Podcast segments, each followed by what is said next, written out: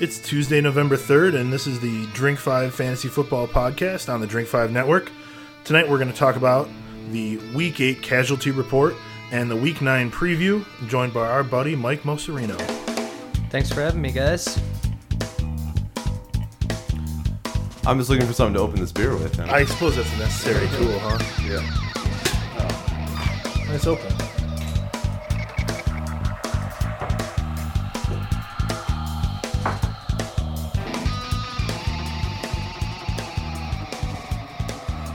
All right, guys. Well, it is the Drink Five Fantasy Football Podcast.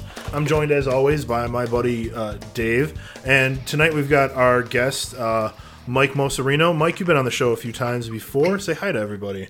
Hey everyone. Uh, yeah, I think it's uh, my third or fourth time on with you guys now. It's always uh, always a good time. So thanks Very again. good. Uh, well, Mike, you're in our um, our Drink Five Fantasy League, and you write the occasional player profile. Uh, so you're on to just sort of contribute your fantasy expertise to the conversation. We're glad to have you here. Thank you. Looking forward to it. Okay. Um, so you know tonight we're gonna go over some of the uh, many many injuries from last week. Week eight was particularly horrific as far as that goes, and then uh, talk about some waiver pickups, make some more bets, and uh, talk about what's gonna happen this upcoming week. So Dave, I gotta know what is it that you're furiously pouring over there? What are we about to be drinking? Uh, this was brewed and bottled by the good folks at Wiseacre Brewing Company in Memphis, Tennessee. It is the Tennessee Common Ale. So they they describe it as a tart common lager brewed with Hannah Farm grits, Shotwell candy sugar, and the tag team effort of Off Color Brewing. So it's a combo uh, brewed lager from a little microbrewery in Memphis. All right, cool. Well, uh, pass it on over. Fine. I like when I get a different glass back. So I have to admit, um, I, I didn't hear a word you said about the beer. What, what, just what style is it again? it's a it's a lager beer. A lager. Okay. and uh, it's a it's a good way to start off tonight, especially if we're going to move into a little bit more high gravity stuff. And so we'll we'll chat about those beers when we end up opening them. Are we gonna drink light to dark as uh, most places present them to you? It makes sense. It's like if you go to a wine tasting and you try to start off with bold red wines and then finish with a Riesling, you're doing it wrong. You know. I know some of the words that you said. Uh, All right, uh, let's let's uh, take this little shot here, buddy. And we can kind of uh, drink one for the dead for the uh, players whose season is over, right? that's that's pretty Reggie hardcore. Bush and Le'Veon Bell and Steve Smith. Well, if you want to uh, start talking about the the injuries out there, then let's uh, let's find a good place to start. I'll leave it up to you. Well, uh, we usually start with quarterbacks, so let's start there before diving into like the worst of the worst, right? So Ryan Fitzpatrick hurt his thumb, his non-throwing hand thumb. Uh, they've said that he doesn't need surgery right now, I suppose, but he will need surgery at a certain point. Um, Geno Smith played uh, the rest of the game for him, and he put up numbers, but he didn't look good at all. Um, I think that if Fitzpatrick at all can play, that they're going to go with him for sure. Um, so they're playing the Jaguars this week. We won't know who's going to start there until a little bit later in the week. Um, but I would not start Geno Smith if he winds up starting. Just uh, kind of the open the show with a no brainer, right? Wh- Whereas, I mean, you, you would start Fitzpatrick. I mean, we had Fitzpatrick, for example, on our waiver wire picks this previous week, and some of the ones before that, doing really well in this offense with Chris Ivory, Brandon Marshall, and Eric Decker. And uh, the Jets have been a little surprising. Uh, I know we in the preseason initially discussed how they could definitely outperform their expectations, and it seems like they are doing that. Although they have lost a couple games uh, recently, if I remember correctly, maybe that they could have won. And of course, with Geno Smith uh, under center, you're probably not giving yourself the best chance to win there either. yeah, that's not giving anyone a good chance to win, except for the opponent, I suppose, right? All right, so uh, Josh McCown's been hurt two weeks in a row now. He hurt his soldier week's shoulder week seven. He hurt his ribs week eight. He's definitely not going to be playing. It seems on Thursday night against Cincinnati. Uh, that leaves the door open for Johnny Manziel to start right now. Uh, Johnny Manziel took all the reps at practice today, so you know he's going to be the guy this week. If McCown, when McCown comes back, I think that he'll probably be a low end QB one, high end QB two starter still. So uh, again, we talked about McCown earlier in the year, and he was throwing for a while, uh, like 45 pass attempts per game, getting 350 yards and multiple touchdowns. So he has looked good, even with the limited uh, options that they have there at wide receiver and their kind of uh, uh, roulette at running back. Um, if Manziel takes over, so what does that mean for the offense? Do you start guys like Gary Barnidge and Travis Benjamin still, or are those guys going to be kind of uh, uh, out of bounds for normal leagues? Uh, I almost feel like Travis Benjamin isn't going to take too much of a hit with Johnny Manziel. I mean, he likes to uh, throw the deep ball, and that's Travis's uh, specialty over there. Uh, however, Barnidge, uh, you know, his his targets uh, probably going to go down. At least, you know, that's what I'm expecting. It's going to be an interesting week. I probably wouldn't throw him in there. Let's see what he does with Manziel first, and you know, we know McCown's coming back at some point. Yeah, so I mean, uh, does that mean that you would maybe sit Barnes this week just because you're expecting uh, a, a, big hit in performance? So if you have another tight end, like say you had Delanie Walker or you had uh, uh, Heath Miller, I don't know who's another guy who's like maybe like a 11 through 15 tight end that you would consider starting over Barnidge, or do you just kind of toss him in because he has been doing so well? He's just a part of the the scheme at this point. At that point, I'd, I'd rather play Heath Miller than Barnidge. Than Bar- wow you know, with Le'Veon Bell down, uh, look at the numbers when DeAngelo Williams was uh, the starter the first two weeks. Heath Miller, Ben Roethlisberger, he was getting a lot of targets. Kind of, you know, what we've seen last week. I wouldn't expect. What did we? What did he have? Nine catches or? Uh, Heath Miller did have ten catches last week. So ten catches. I so. definitely agree that uh, Travis Benjamin won't see that much of a hit. Now he he won't see as many targets. I don't think. But when Manziel plays, he still winds up getting those deep balls.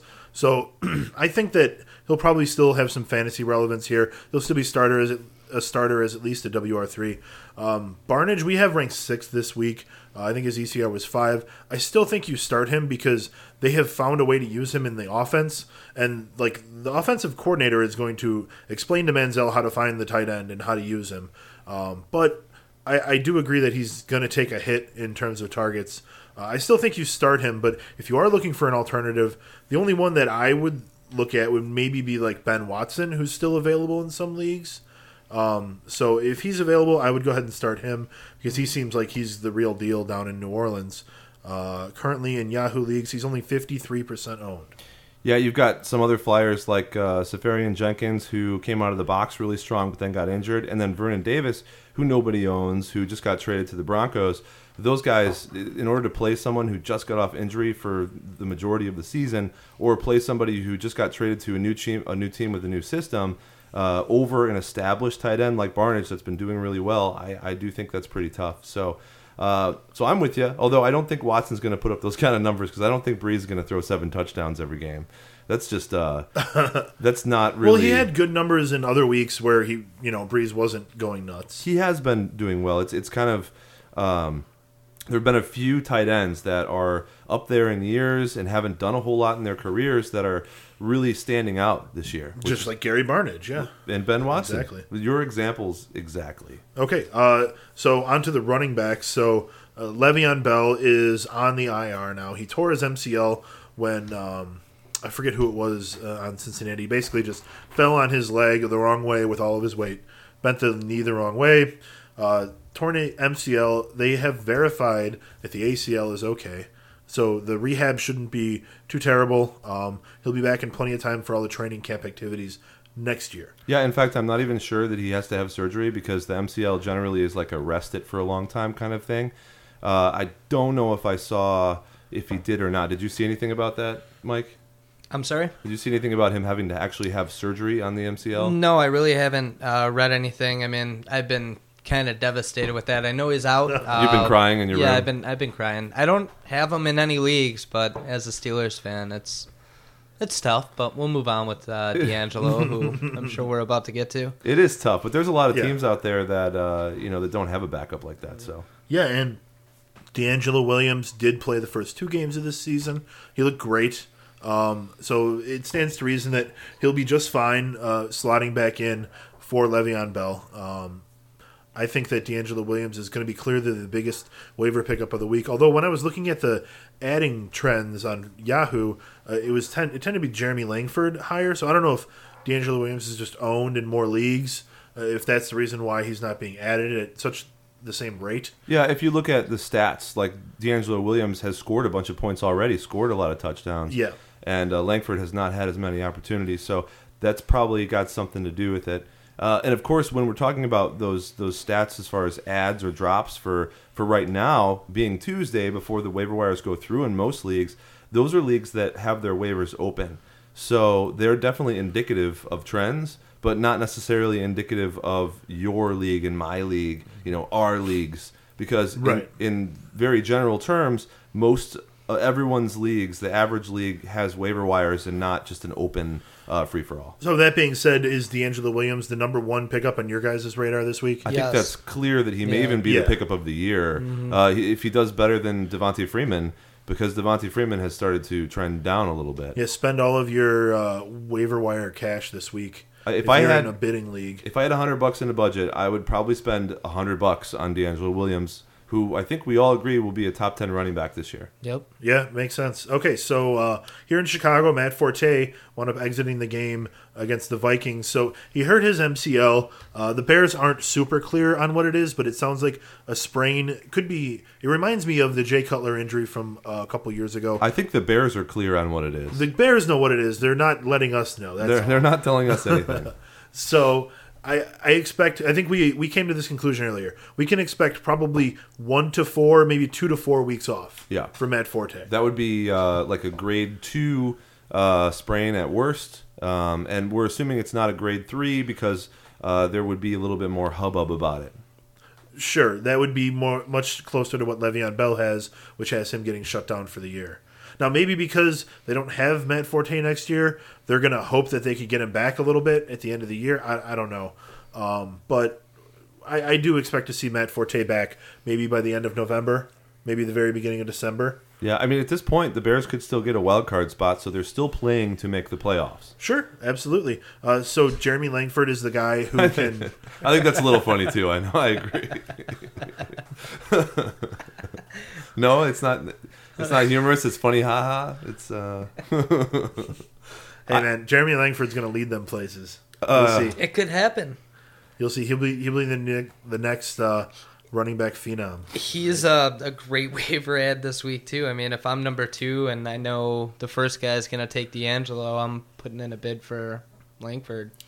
So everyone was kind of high on Ka'Deem Carey before we were talking about dynasty or deep leagues, and he was the guy who was backing up Forte. Uh, and then Jeremy Langford came in and seems to be the guy who's going to take over all the carries in their backfield. But remember, they have a stable of running backs. So I, I do agree with you. As long as Forte is out, they're going to give the majority of the of the touches to Langford, Right. and that offense is actually pretty good. It's uh, it's been doing things, been moving the ball, it's been scoring They have points. Alshon Jeffery back. Yeah, Uh, Jay Cutler is healthy again, so yeah, they can do things uh, on offense. We'll see what happens with Langford. I think that he can be all right, not great. I don't expect him to get the same amount of work that Matt Forte was getting. Like nowhere close to that. No, but he's and- and they weren't even using Forte that much leading up to it either. But I mean, a lot of Forte's value was uh, in the receiving game. I Sure. mean, and then uh, Langford had that big Had drop a big at drop, the end. one drop, yeah. I think he had a couple more, but that was that was a big one at the end. Yes, if he can't catch the ball out of the backfield, then he's definitely not going to be used very much. But he's been, uh, you know, Matt Forte has had a big role in the offense so far this year.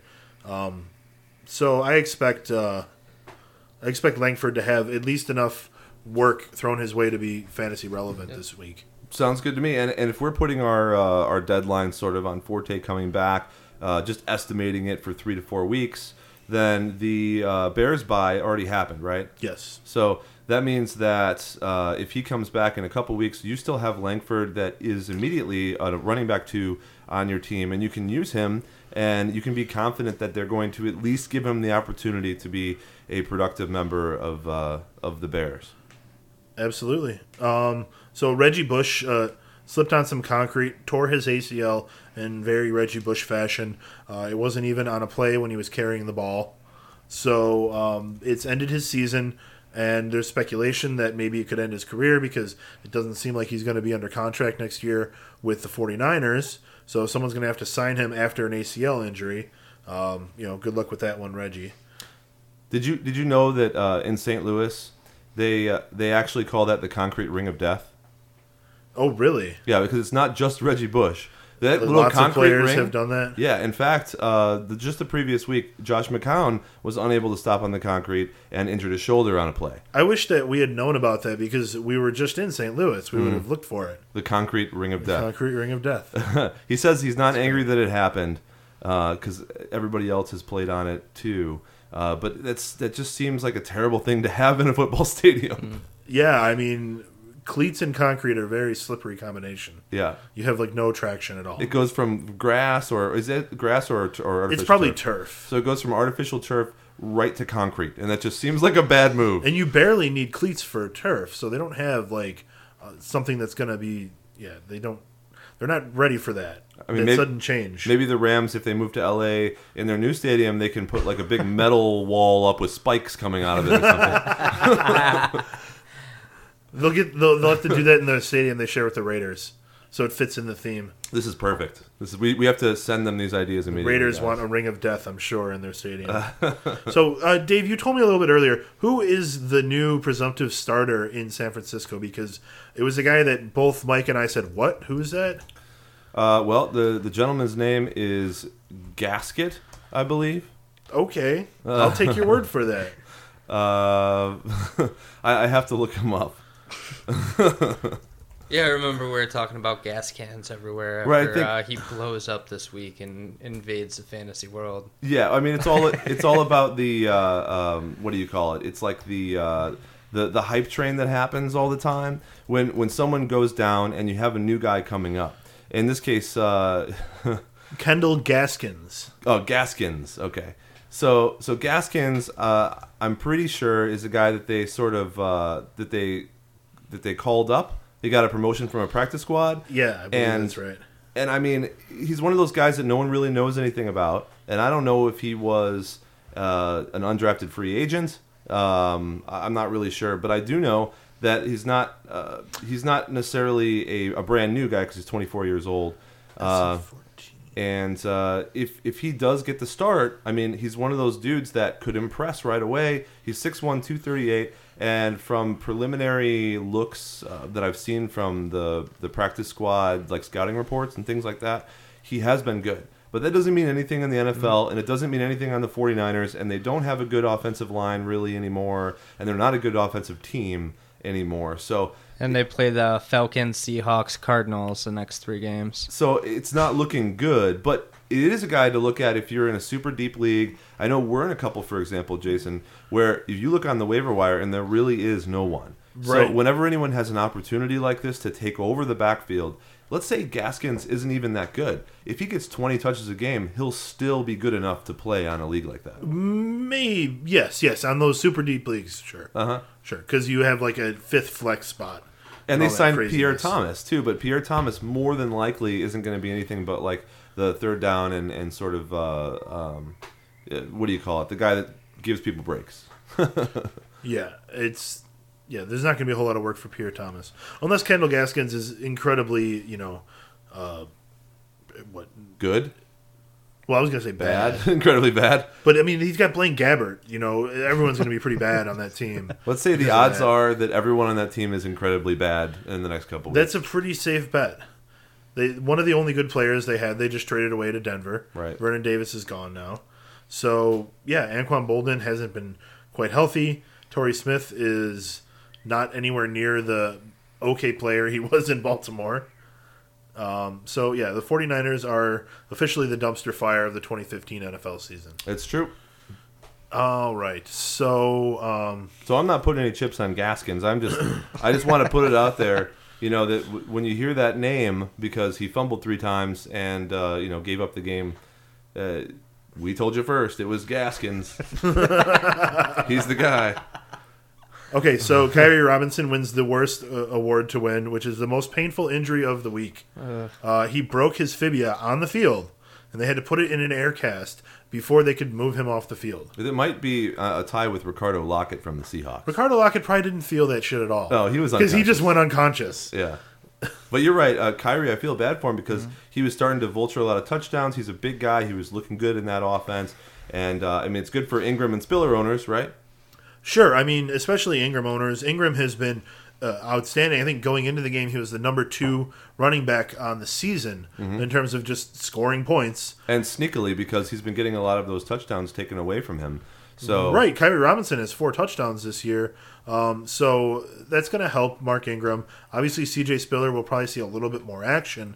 Um, but unless they're scoring, uh, what do they score? 52 points. I wouldn't expect a ton of, uh, you know, fantasy worthy starts out of CJ Spiller.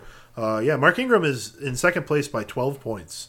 Uh, so I really think that he's going to continue to play very well and just get that very slight little boost to him. I, I did want to mention Spiller, right? Because Spiller is on a new team. He's sort of trending up very slowly, and uh, he scored a touchdown last week, and finally is starting to put up uh, points enough to make him uh, playable in a PPR or a deep league. And uh, we thought at the beginning of the season that Spiller would have a great role there because he's got Drew Brees throwing him the ball uh, in a PPR role where he's going to be a third down back. I, I think I think it's really good stuff. And I think, uh, like you said, with Khiry gone, Ingram will have the ability to score more touchdowns at the goal line, and Spiller will get more carries and touches. So, Yeah, he'll get some more work. I, and with the Saints looking so good, I mean, I know they played the Giants, and the Giants aren't the best, but let's be honest, they're, they're far from the worst defense. I mean, it looks like they're Right. sort of finding, uh, uh, Brees is starting to find uh, his grip again. Yeah, he's trying to. Brees and Manning have both sort of figured out that they're actually good uh, quarterbacks again. But uh, you know, I was kind of. Um, it's kind of funny with Pierre Thomas getting signed to San Francisco today, uh, or was it yesterday? You know, right when New Orleans probably would have finally wanted to sign him back because they lost Khiry Robinson. Yeah. you know, they're gonna. They don't have the chance to do that anymore. Right. So right. I think they might sign another guy, but he probably won't be relevant at all. Uh, but they do need to have a third guy in there doing something.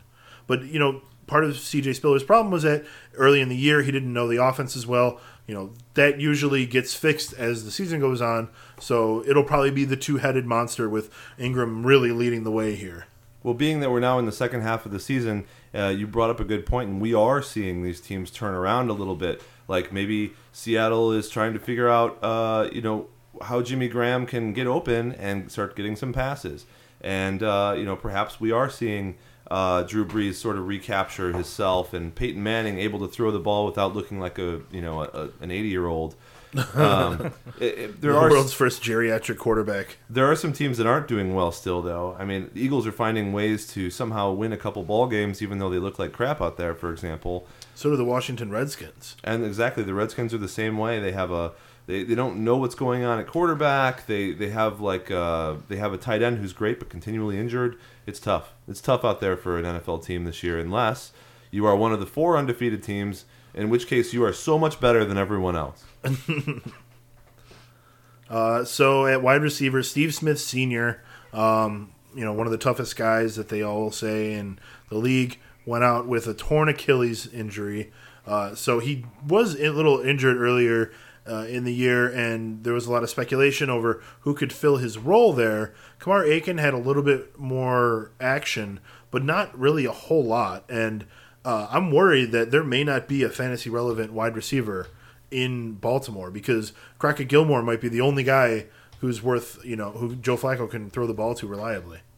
Well, I started Aiken a couple weeks. I think Aiken has the ability to put up points.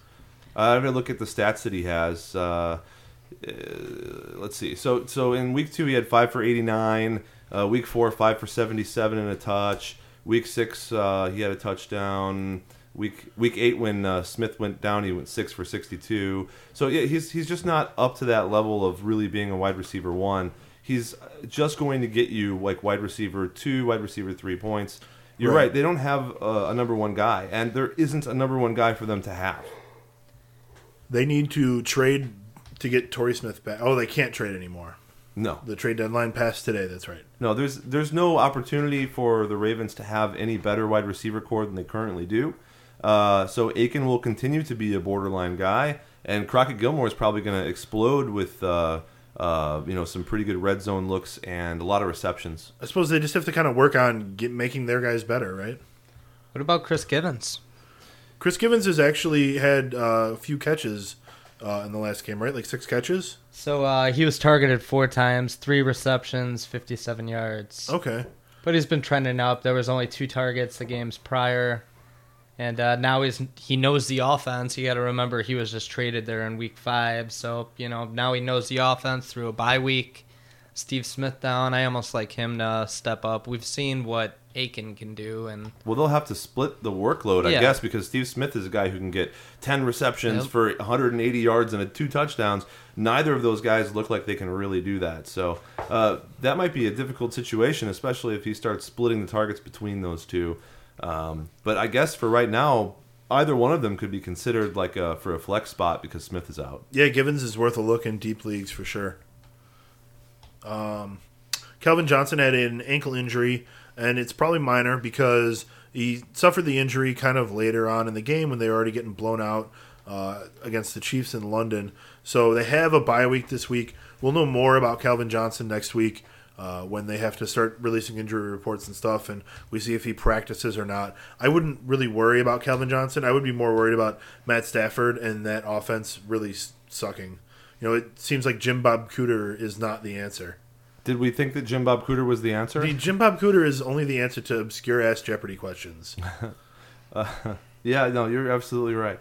Uh, Calvin didn't practice today, um, and I well, they don't have practice. yeah they did. They did? hmm They had practice today. Oh wow, that sucks to not get the week off when you have a bye week.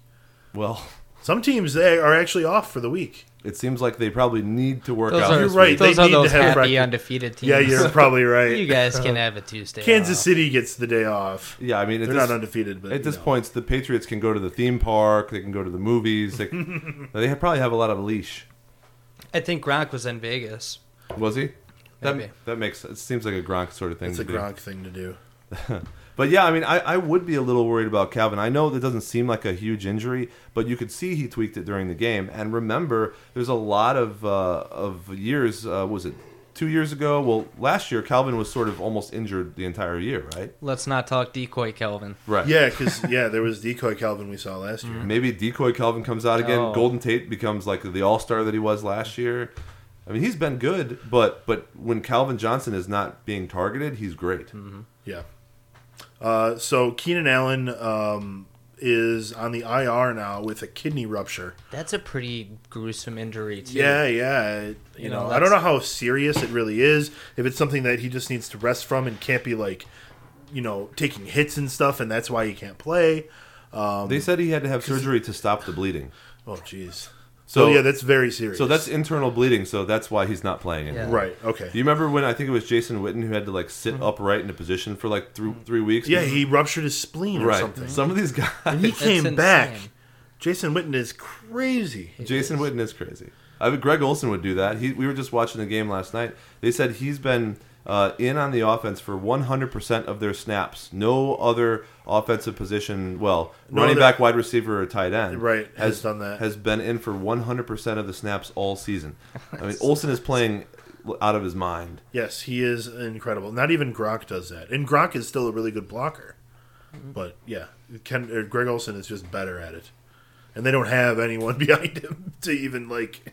They don't even have like a second guy who like is a blocking tight end who you know plays twenty percent of the time. Well, we wouldn't even know if they had another tight end on that team because uh, It's like who's the backup quarterback there? Who knows? Doesn't Well- matter. No. It- if they don't have Cam Newton, they don't matter. it doesn't matter. So filling in for Keenan Allen, you'll see Stevie Johnson, you'll see Michael Floyd. Um, do you think that uh, it'll be mostly Antonio Gates kind of filling the receiving role again? Will he be sucking up a lot of targets? Malcolm Floyd, you mean, right? Well, yes, Malcolm. Did I say Michael? Yeah, but I mean, there's there's a couple Floyds out there. Yeah. Uh, I don't have the stats in front of me. I seem to remember that Malcolm Floyd did really well, um, he had a really big catch, I know. and I think that uh, Antonio Gates and Ladarius Green, um, as well as Danny Woodhead, are going to cr- grab up all of those targets. Ladarius Green's out with an ankle. Uh, Antonio Gates seems okay, and he has another week to rest up. So yeah, I mean, I think Antonio Gates is going to be the guy, and I think that uh, uh, Stevie Johnson and Malcolm Floyd are going to continue to to get you know all of that stuff that Keenan Al was getting. And I loved Stevie Johnson uh, at the beginning of the year, and I think in the first game or two he did really well. And then when he started finding Keenan Allen again, he kind of laid off of him. So I, I suggest that Stevie Johnson and Antonio Gates are huge target monsters going forward. Yeah, it makes perfect sense. I mean, Philip Rivers has been throwing the ball as much or more than any other quarterback in the league. Isn't Right. he on pace to break the passing yard? He was. He was at one Wow. point. I doubt that he still is. Let's see where he's at. It was the passing record was like uh, like 50, 54 something. 54 77 or something like that. So Philip Rivers has He now was on pace for like games. 5,500. He is 27.53, so he's still on pace for 55.06. And that would beat Peyton Manning's record. Yeah, he has 348 pass attempts right now, which is insane. That would be almost 700 passing attempts. Well- I've seen more. I know Matt Stafford's thrown like 715. Well, Keenan Allen being gone like that and being gone for a long period of time, that is not helping anything. But they do have a bunch of targets there, you know, and, and he's not going to have any problem getting rid of the football. Yeah, but I mean, Keenan Allen is a special talent at wide receiver. That guy has been catching everything that comes his way. They don't have that guy anymore. Like they have Antonio Gates, who's bigger but much slower, and they Again- have Malcom Floyd, who will catch the bar down the field, but he's not going to catch it going across the middle and stuff like that. Again, my guy is Stevie Johnson. Remember the years in Buffalo where he scored over a Yes. thousand yards and ten touchdowns? He's the guy who has to pick up the slack. He's the guy who looked good at the beginning of the year like that. Um, I think he's the guy. But but you're right.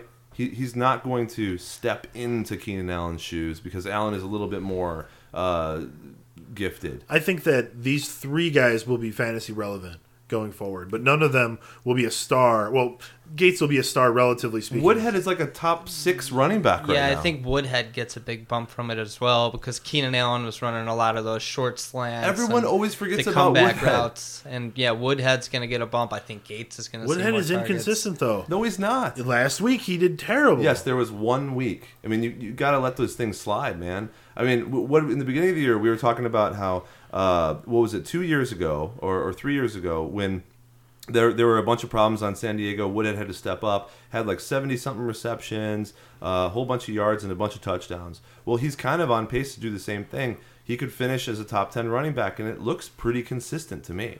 he's getting two weeks so far, like he like last week. Last week and then uh, week three, he really only had like forty three yards as well. But So- that happens, though, you know. Sure, sure, that's going to happen. Um, for the most part, Woodhead is playing well, but you know, you're not worried that they have decided to give the ball back to Melvin Gordon. No, he's he's a third down passing back. He's not getting that taken away from him. The only reason it was because they schemed in that game particularly to give it to Gordon. Maybe this was Gordon's tryout as like, we're gonna give you the shot, man. And he blew it. It and he still didn't do very well. right, but uh, you said yourself. I mean, I, Woodhead is gonna get more targets because he's gonna soak them up like a sponge. He's he's the Ahmad Bradshaw of that team. He's the guy who is just gonna. If Antonio Gates isn't open, or if you want a little screen pass, or if you need to do a move in the red zone, that's all Woodhead. And you can't look at his stats and say that he's not, you know, been consistent. Yeah, kind of like you mentioned, it's all game flow. If you look through his targets, and that's that. One thing I always look for is you know targets, especially in the passing game in a, a PPR league. So last week he was only targeted three times. He caught two of three for 36 yards, and he only had three rushes, three rushes for nine yards. So I, I don't know what Melvin Gordon's uh, final yards per carry were, but I he had only wasn't- three yards per carry last Yeah. week.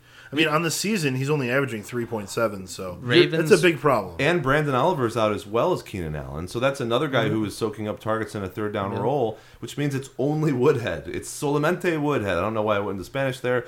It happens sometimes. I apologize. uh, but but you and I should be above anybody else high on him because at the beginning of the season, our rankings had him at like number 13. It was like higher than almost everybody on Fantasy Pros. It's, it's sort of the same thing when we looked uh, a couple years ago and we had James Jones really high, and we're like, why is James Jones so high? You know, and well, of, cour- of they're course scoring a lot of points there. There's a lot of fantasy value to go around. Yep. and it's focused in certain places, and that helps. You know, when you're trying to decide. you know, and they've lost a lot of games, so they're playing a lot of catch up. That is going to help Danny Woodhead. I think if they're playing uh, ahead, then you may see a little bit more Melvin Gordon, if only because they probably stay out of third down a little bit more. But I- I don't see that happening going forward. Even though they're playing Chicago, Kansas City, and Jacksonville, those are all three teams that can move the ball. So it's not like San Diego is going to create some big lead on any of these teams. No, so so more of the same here, except without Allen's, with the the remaining targets being spread around to those those people. And all three of those teams have weak defenses, so uh, expect a decent amount of work from you know. I like Floyd and Johnson, and especially Gates and Woodhead. You know, going forward, Melvin Gordon. I still want to wait, even though he got a lot of work last week. It was only 54 yards. Well, if you're not getting production out of the work, the coaches aren't going to continue to give you the work. Right. But I mean, we- we do know that they have kind of a weak offensive line, and they've got uh, a rookie running back that has to learn the game and the offense. So maybe they're just giving him the benefit of the doubt, uh, and they're going to keep running him 15 20. But it's been so up and down that it looks to me like they flipped a coin on him and it didn't work. I expect uh, him to only get like 12 going forward. Yeah, so we, you know, the Chargers have been probably hit by injury the most uh, so far. So the the remaining good players they have left, I say, start them for for right now. Uh, so Kendall Wright suffered a sprained MCL, which he said feels horrible, which isn't what you usually hear from the players. They usually just say, you know, I'm fine or I'm sucking it up or I'm going to go to the trainer. Um, so, anyways, uh, Wright is gone now. So Dorial Green Beckham may finally be forced, uh, you know, or I should say the coaches be forced to use Dorial Green Beckham. But of course, they fired Ken Whisenhunt this morning. So who the hell knows what's going to end up happening? I think they promoted, uh, was it Chan Gailey, the offensive coordinator? Probably, I'm not. I'm not on top of that. Um, I do know that Dorial Green Beckham, although he seems like a really big talent, I mean, he's a giant guy. He catches the ball out there. He's a great, huge red zone threat. But even when they had the opportunity previously to, uh, you know, to let him kind of go nuts, they still have been holding him back to only getting a couple of opportunities, a couple of snaps per game. So they know something that we don't know, and I think uh, that is what I heard from the scouts during the draft and before when Dorial Green Beckham was in college. That he just is a guy that is not really grasping all of these uh, of these methodologies and schemes yet. Uh, he's a guy that needs to learn, needs to get his head in the game. He's a big athletic body, and he's not smart enough, uh, to put it bluntly, to, to play an every down role in an NFL offense yet. It's when the analysis used the term raw. Yeah, I mean, look, it, I should be using He's more politically correct talent. terms. Yeah. I I don't mean to call the guy dumb because I don't know if he is or not. I, I haven't heard him speak, and believe me, if if I thought he was dumb, I would tell you. So I, I was wrong on the name. It's Mike Mularkey, uh, who is the interim head coach now. That's malarkey. So uh, he was the assistant head coach of the offense this season, after being the tight ends coach last year. Um, so he was head coach of the Jaguars in the past, um, and he led the Bills to a nine and seven record in two thousand So he has some experience as a coach, but he is decidedly the interim coach. Um, he has a lot of young players to deal with, and their their defense has played all right this year. So it'll be interesting to see um, if he can make anything of that. Yeah, we've got some major management movements going on this year, as as usual. How alliterative, Dave. as usual. But you know, um, it, it is interesting to see what happens, and and a lot of times you'll find that a guy that was uh, that was getting a lot of targets stops getting some of those, or a new guy uh, starts doing well because they want to mix things up. And you would too, probably, right? If you were in that position, you feel pressure to change something, to make something happen. So you you kind of want to make things change. You, you're not looking to just go in there and do the exact same thing the other coach was doing that wasn't working. Right, and you know we'll see if he has the same kind of action or sorry success that uh, PC Principal has down in Miami, because he's doing all right. You know the horrible loss to the Patriots with notwithstanding. Um, so uh, we need to kind of move on to these injuries. John Brown was active last week, but he did not play. They go on bye this week, so we'll know more next week about him. But it seems like he should be healthy, right? He just needs a little bit of time off. Uh, maybe. I mean, he's obviously just continuing to tweak his hamstrings and stuff to the point where he's one of those guys that's probably never going to be healthy for a stretch of games. And it's also, I mean, you wrote something about John Brown earlier in the year, and if he would have been healthy this stretch and not had these issues, he would have kept putting up big points. I think he's going to after the buy. I mean, there was a lot of talk about it because owners were, uh, you know, tweeting at him, and he was responding to most of them. Uh, some of those tweets are funny. Oh man, he is crazy that, on yeah. Twitter. He's a savage. He is. apparently. He's pretty crazy on Twitter. I know he told one guy, "I'll be uh, in your girlfriend's bedroom" or something like that. Uh, oh man, Troy know, sent I- me some of the stuff. Yesterday. I was reading them. They were they were good, but you know, I don't. I, I like him a lot. Um, I don't think it's you know. I think he sat out uh, precautionary this week. You know, he was active. But if he had to get out there, I feel like you know he could have. But after the bye week, I think he's going to come out healthy and uh, you know still compete with. Fitzgerald is almost the lead dog over there, but I- we've I- seen we've seen Michael Floyd get a lot. I like Michael. Floyd to Yeah. step it up because we know that Michael Floyd was a talent. Yep. He was having problems, and maybe some of them were psychological. A lot of times, those quarter or not or wide receivers that do really well for a little bit have to spend uh like a year or two sort of getting over themselves before they get back into the into the the business of football. And I do like Michael Floyd, but you know. Bruce Arians and that Arizona offense is kind of a pass the ball around offense. Mm-hmm. We saw last year. Yep. Fitzgerald didn't get time. anything. Fitzgerald was like terrible, and now this year he's going back to being a great receiver. Well, that's obviously not because Fitzgerald wasn't in good shape. It's obviously because Arians decided to use him as a decoy, and Fitzgerald was okay with it. Mm-hmm. I love the label on this beer that we just cracked Right? open. So we just poured ourselves a new Fear a new Cave? beer, Yeah. and what what do we Pain got? Cave. Pain Cave. Pain yeah. Cave. Pain Cave or Pain Cove? I think it's Cave. I think it's cave. It looks like it'd be in a cave. So where so, So- where is that from? that doesn't is, look very uh, covey. right. This is from Solemn Oath Brewery in uh, Naperville, Illinois. Mm-hmm. So I like the keytars that are on the sides of the picture. Um, but yeah, uh, we've had I think we've had some Solemn Oath Sure. on the show before. Uh, and it's a uh, American double IPA, so I expect this to taste about as opposite as you can get from the two beers that I've just had. Well, I wouldn't. I think I don't think opposite is the right word, but uh, definitely uh, vastly different. Uh, we're gonna get a lot of hops in this beer. It's not as hoppy as I expected for uh, a double IPA. It's uh, it's nice. and it's 8.5% something like that Uh, Nine percent alcohol. 9% alcohol Yeah, so uh, have some fun with this one. so it's a nice high gravity beer i'm almost done with it of course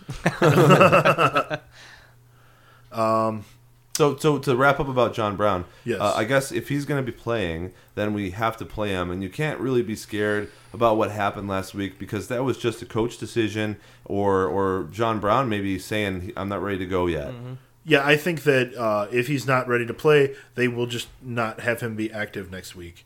Uh, that was just kind of like a last second thing. They'll know a lot more going into this week whether or not he's, you know, worth keeping active. and remember they got a bunch of receivers over there so like what if someone was to go down for example maybe he would have gone in the game Yeah. Um. So at tight end, we had Larry Donnell uh, go out with a. It looked like kind of a bad neck injury. He got carted off. Uh, it turns out he had like just spasms or he's just sore. Uh, so it's good that it's not a very serious injury. Um, but even uh, you know with the Giants offense playing well, Larry Donnell is not very fantasy relevant like he was a couple years ago. So I don't really think that uh, when he comes back, there's going to be a whole lot to jump on there. Do you guys like Larry Donnell in any sort of leagues that you're in at all? Uh, okay, so so he has caught uh, at least one reception, and with the exception of last week's game, two receptions or more in every single game he's played.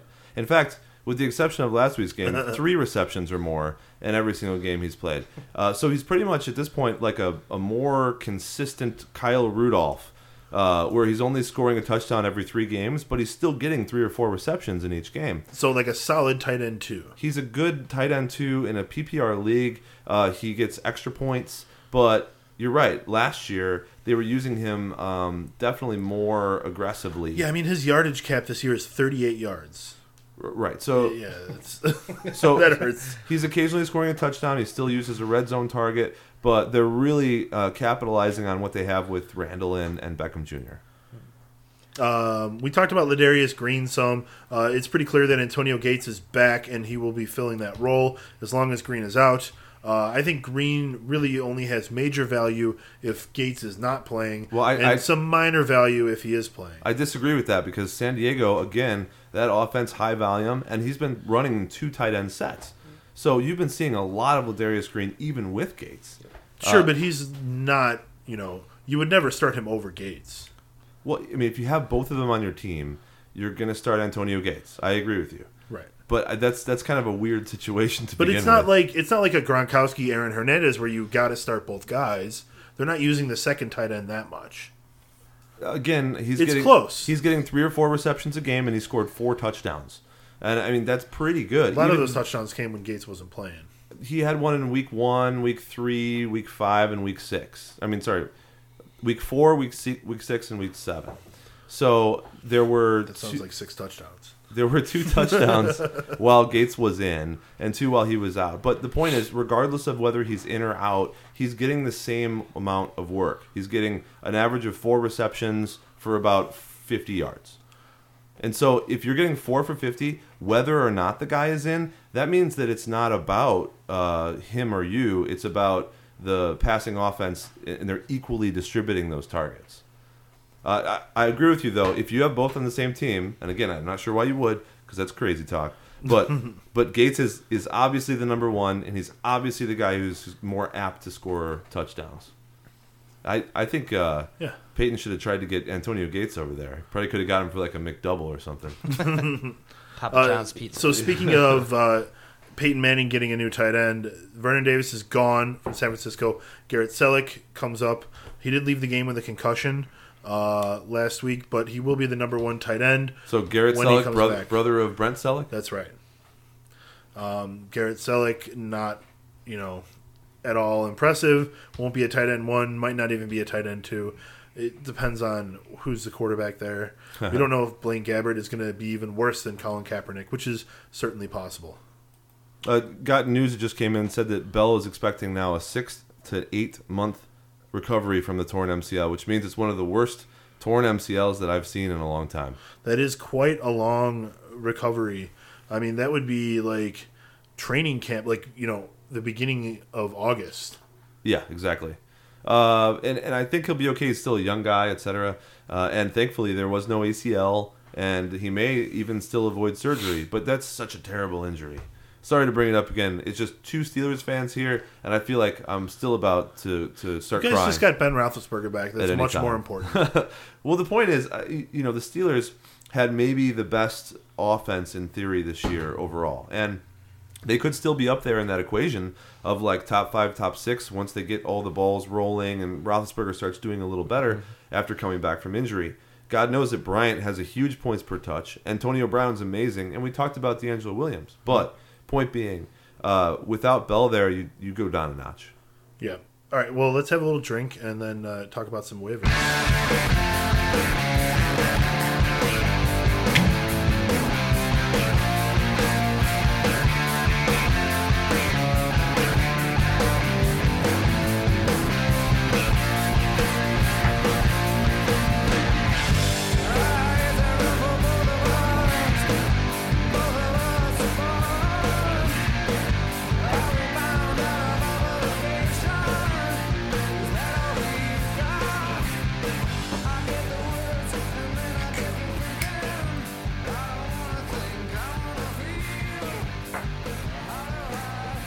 So uh, waiver wire pickups this week. Don't forget waiver waivers in most leagues are this evening, so you got to get your picks in uh, Tuesday night. That is. Um, so uh, the first guy that you want to look at if you need a quarterback, like if Cam Newton or not Cam Newton, but uh, Carson Palmer is off this week, look for Tyrod Taylor. He's currently only owned in forty percent of leagues uh, in Yahoo.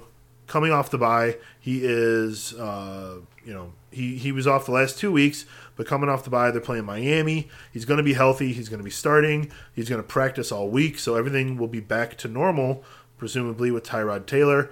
Uh, we don't know if he'll have Sammy Watkins back yet, but that wouldn't uh, change my mind as to whether or not I start him.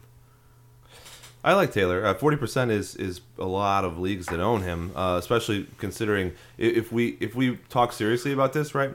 We we would probably all agree that about fifty percent of fantasy leagues are probably filled with people that are not informed. I don't know if it's that many now, but there's a high number between I'd say between 33 and 50 percent. So we're looking at that, saying maybe your league doesn't have him rostered, and and all the leagues that I'm in, uh, I think Taylor is available in at least one of them. So obviously, if he's there, you scoop him up. People are calling him Ty God Taylor. He's had fantastic points so far and been fairly consistent. Even without Sammy Watkins or Percy Harvin or anything, he, he tends to make points happen. Right, and he's going to have McCoy back, which will help take some pressure off. Sounds like Carlos Williams might play as well, so they could have a two-headed beast at running back, but he could just be throwing the ball to them out of the backfield, which is just fine. Um, Derek Carr um, is uh, I'm going to check on his ownership, but he is being ranked higher than some of these guys like Cam Newton, uh, guys like. Uh, who's the other one that Troy had written down? Ryan Tannehill, of course. You know, Tannehill hasn't been that impressive this year. Tannehill's been pretty great in the last two, a couple games before the New England thing. Yeah, but he's not been as good as Derek. He just broke an NFL record for 25 uh, completions in a row. I mean, keep in mind that if they didn't play New England and instead played Washington or something, that we would be talking about him as like the Sure. the new hotness. Sure, sure. But you're right. I mean, overall, consistently, and and and how things are going this year, Derek Carr has been great. Uh, so Derek Carr owned in only 41% of leagues, so pretty close to Taylor's stats. Uh, he plays Pittsburgh, Minnesota, and Detroit. I wouldn't worry too much because he just got done playing um, New, the New York Jets, you know, and he succeeded and, you know, he played them pretty well. Uh, so I think that, uh, you know, Derek Carr is a guy who you could start and you may be persuaded to keep starting him. The, you know, with as good as he's been playing. You know, we said that about Blake Bortles a little while ago in the season, and he's now owned probably in a lot more uh, cases. Yeah, Bortles is, is doing pretty well, uh, but I think he plays a, a pretty solid defense this week too. There's some there's He's some fifty-five percent owned. tough matchups.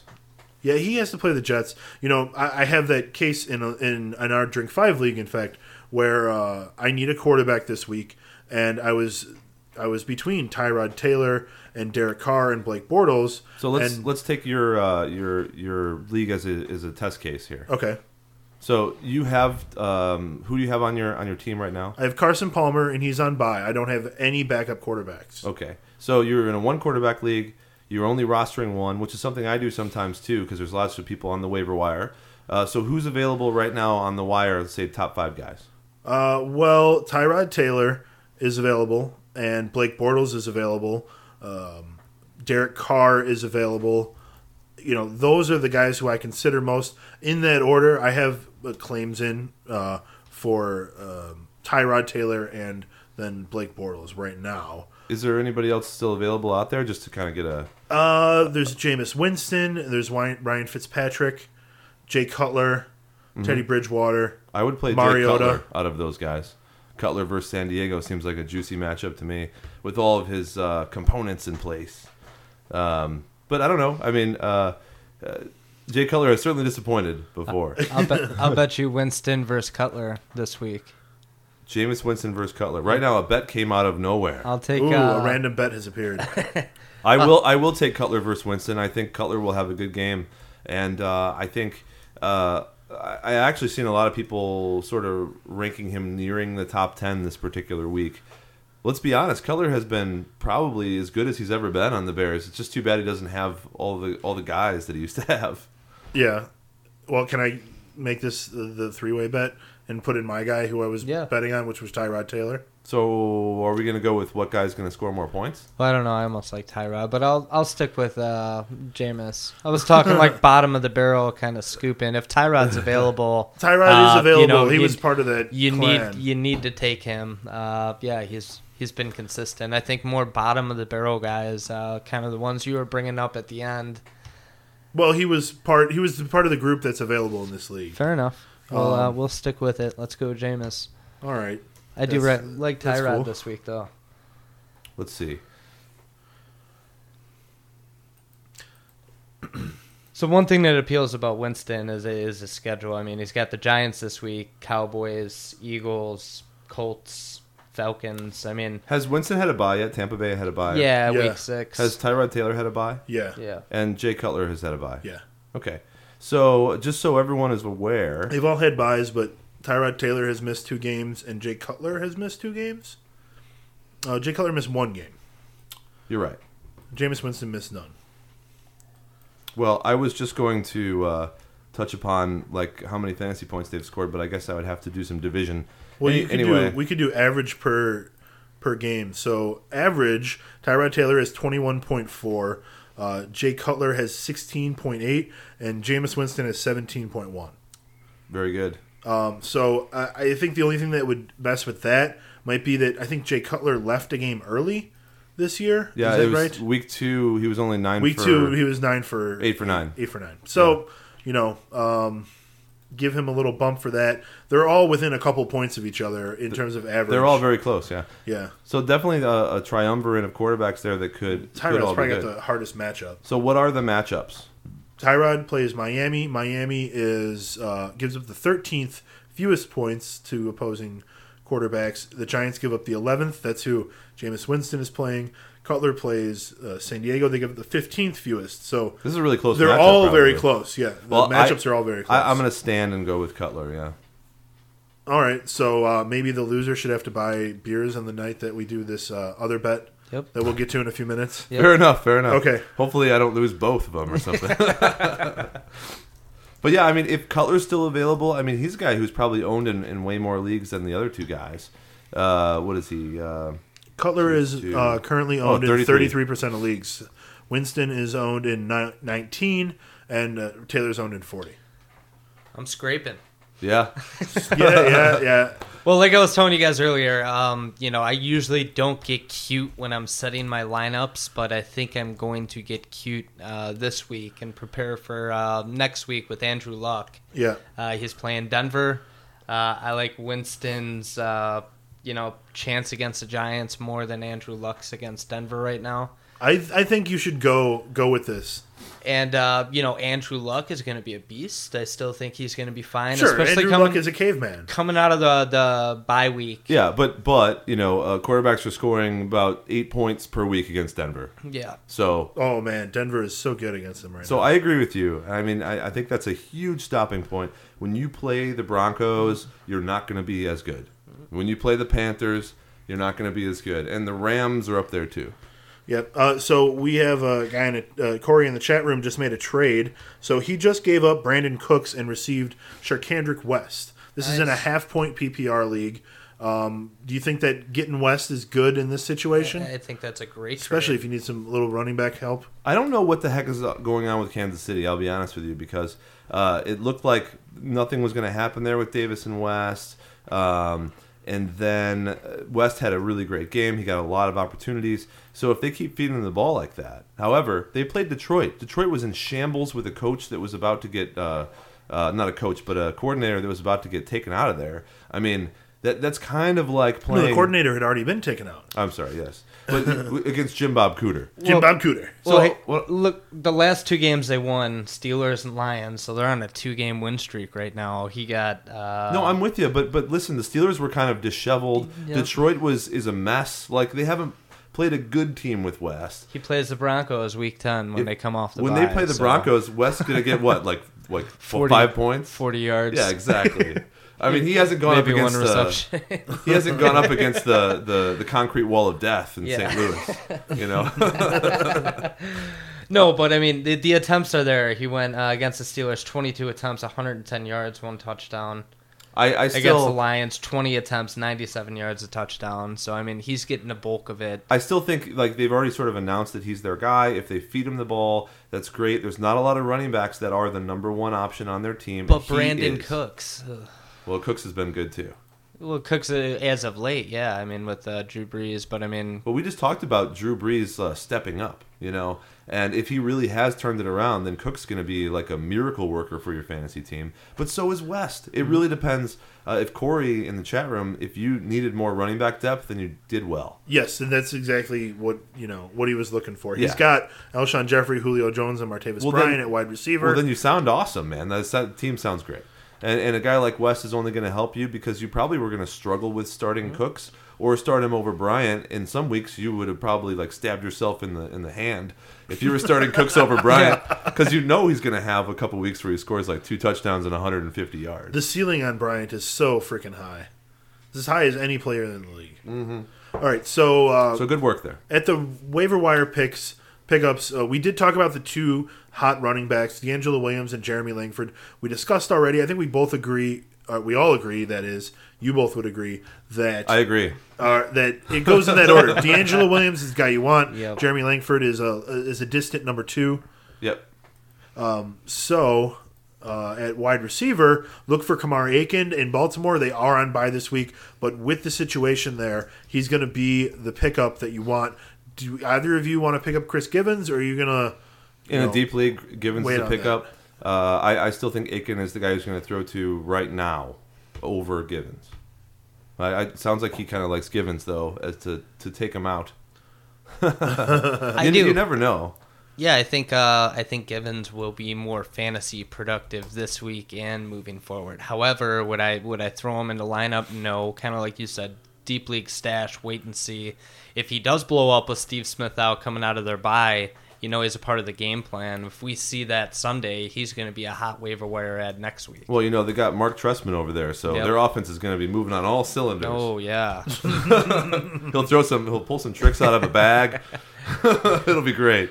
Oh boy! All right, so uh, Malcom Floyd is available uh, in seventy six percent of Yahoo leagues. Seventy six percent. Uh, so last week he had four catches for 92 yards and two touchdowns. We've talked about how there's been a slew of injuries there. Uh, he's going to be getting plenty of targets to fill the void. Yeah, I, I like Michael Floyd a lot, but if John Malcolm. Brown, Malcolm, you're talking about the New Orleans. No, I'm talking about San Diego. Mal- Malcom uh, Floyd. Okay, I'm all I'm all confuzzled. yes, Malcom Floyd. But we talked about San Diego at length earlier, and if you haven't, uh, uh, if you weren't there listening to us at that time, I mean, we, we all agree that that Rivers is throwing it like a madman. He could Oh, he's so good. he could break Peyton Manning's record for uh, season long passing yardage. And so basically, everyone there that is a guy that can catch is getting tons Do you mean of points. reclaim his his uh, season long passing yardage? Yes, record? I do mean that. I have another question here. Uh, it's from Twitter from Jose. He says, I need a quarterback. Russell Wilson is not doing good. Is he like at Jose? That would be pretty impressive. No. That'd be a good one. Yeah. Well, I'd say it's, Sell it. it's it's at Jose one underscore nine five six. Okay. So that's I mean there's Okay. some stuff going on there, Jose. give him give him some uh, you know. But here's props to you. Uh, the question is, uh, he's not doing well, so who for long term? Jay Cutler or Jameis Winston? Which is really funny Oh man, because we just talked about this. I say Tyrod Taylor. so I think you know how we feel. I'm going to respond to him and say that we were just on the podcast and we, we all have three different answers for him. Okay, I think that uh, I would go with Jameis Winston because Jameis Winston will be getting a Austin Seferian-Jenkins back, and he has a boost in his future. Whereas Jay Cutler is actually losing Matt Forte, and while it may make him throw the ball more, it's going to hurt the Bears' offense overall. I disagree because Jay Cutler is a veteran in this league and he's on a team that he already has proven commodities on. And Winston is a rookie who's throwing the ball haphazardly towards Mike Evans, who did awesome last year with Josh McCown. So I mean, I just don't see starting a rookie over Cutler. I I know we're, we're we're in Chicago, so there's a little bit of I'm hatred. trying not to be a homer. If I said Jay Cutler, you would call me a homer. But but hey, I mean, we just talked about it, and I think they're all so close right now that it's tough to tell. I just thought I'd break the tie. Well, thank I, you, sir. I like Winston's matchup this week. I don't know about long term. I mean, his schedule is more favorable than Jay Cutler's. Uh, Jay Cutler still plays the Broncos, the Rams. Uh, in the playoffs, he would have uh, the Redskins, Vikings, and Bucks, which is pretty favorable. Uh, so you know, long term, kind of like you said, he's a he's a vet.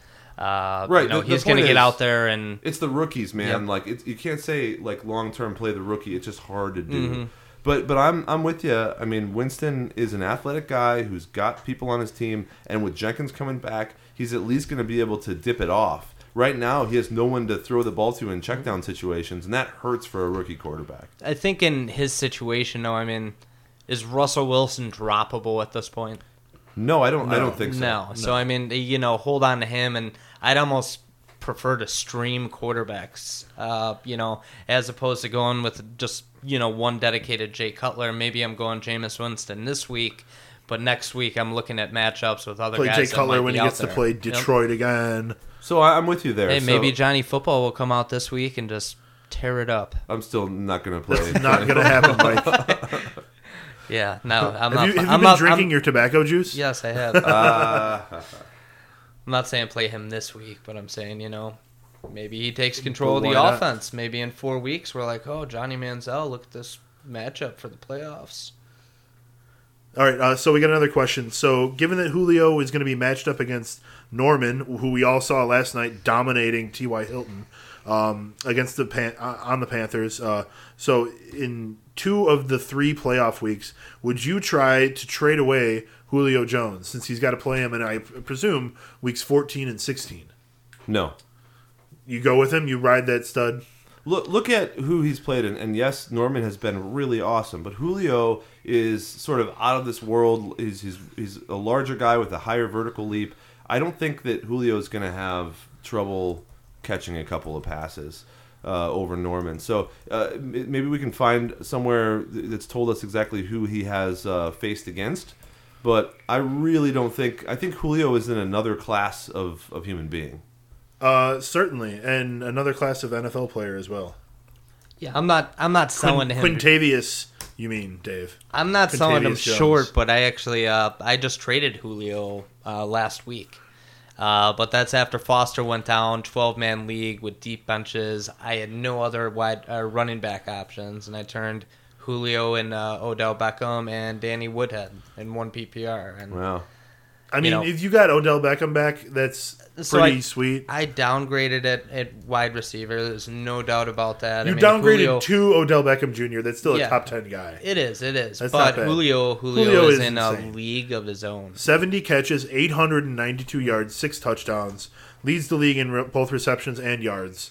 Uh, probably will finish the season leading the league on that. Here we go. Gets So to play a bunch of softies the rest of the way. So at least right now, so so week one he played Allen Robinson who scored 27 yards.